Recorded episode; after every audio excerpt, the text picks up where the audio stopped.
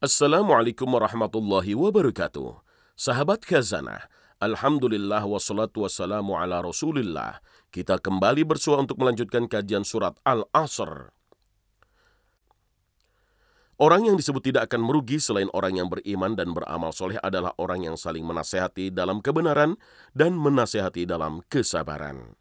Nasihat merupakan perkara yang agung dan jalan Rasul di dalam memperingatkan umatnya sebagaimana dijelaskan dalam sabda Nabi Shallallahu Alaihi Wasallam bahwa agama ini adalah nasihat. Hadis riwayat Muslim. Bila nasihat itu mulai kendor, apalagi berhenti, maka akan runtuhlah agama ini karena kemungkaran akan semakin menyebar dan meluas. Sehingga Allah Ta'ala akan melaknat kaum Bani Israel dikarenakan mereka tidak melarang perbuatan munkar.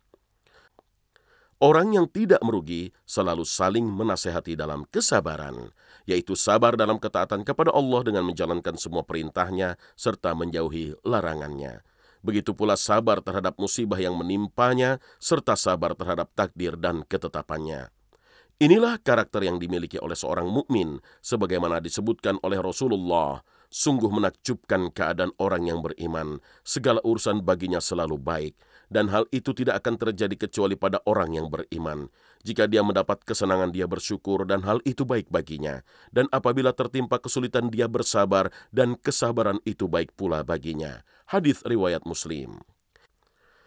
Imam Ibnu Qayyim al-Jauziyah mengatakan bahwa orang-orang yang beruntung yang dimaksud dalam surat Al-Asr adalah orang yang bertambah ilmunya, bertambah pula rendah hati, dan punya rasa kasih sayangnya. Ciri-ciri beruntung lainnya adalah orang yang bertambah usianya, bertambah pula kedekatannya kepada Allah. Orang yang beruntung juga adalah orang yang bertambah hartanya, bertambah pula kedermawanannya, karena mereka sadar bahwa harta itu pemberian dan titipan Allah. Orang beruntung adalah orang yang mempunyai kedudukan tinggi tapi tidak sombong dan tidak pula memperlakukan orang lain dengan semena-mena. Mereka justru semakin dekat dan sayang kepada manusia yang lain. Sementara Imam Ibnu Kathir menjelaskan ciri-ciri orang yang akan mendapatkan kerugian yaitu pertama, orang-orang yang mempersekutukan Pertama, orang-orang yang mempersekutukan Allah dengan ciptaannya, yang tidak akan memberinya manfaat sedikit pun. Kedua, orang-orang yang berpihak kepada kebatilan dan mendustakan ayat-ayat Allah.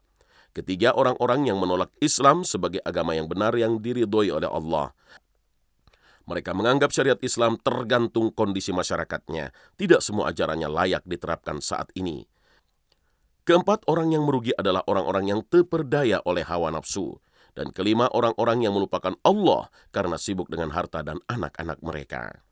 Surat Al-Asr sesungguhnya telah mengingatkan kepada kita untuk menghargai waktu dan jangan menyia-nyiakannya. Sebelum manusia terjerembab dalam kehancuran, maka Allah telah mengingatkan dengan surat Al-Asr ini untuk memanfaatkan waktu dengan sebaik-baiknya, diisi dengan keimanan dan amal soleh serta menjauhi perbuatan yang sia-sia. Rasulullah telah mengingatkan bahwa di antara tanda-tanda keimanan seseorang itu adalah meninggalkan perbuatan yang tidak ada artinya atau sia-sia. Hadis riwayat At-Tirmizi.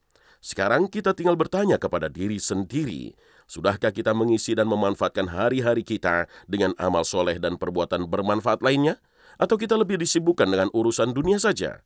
Semoga ulasan tafsir mengingatkan kita betapa cepatnya kehidupan dunia ini berlalu dan janganlah kita termasuk orang yang menyesal dan merugi. Wallahu a'lam. Wassalamualaikum warahmatullahi wabarakatuh.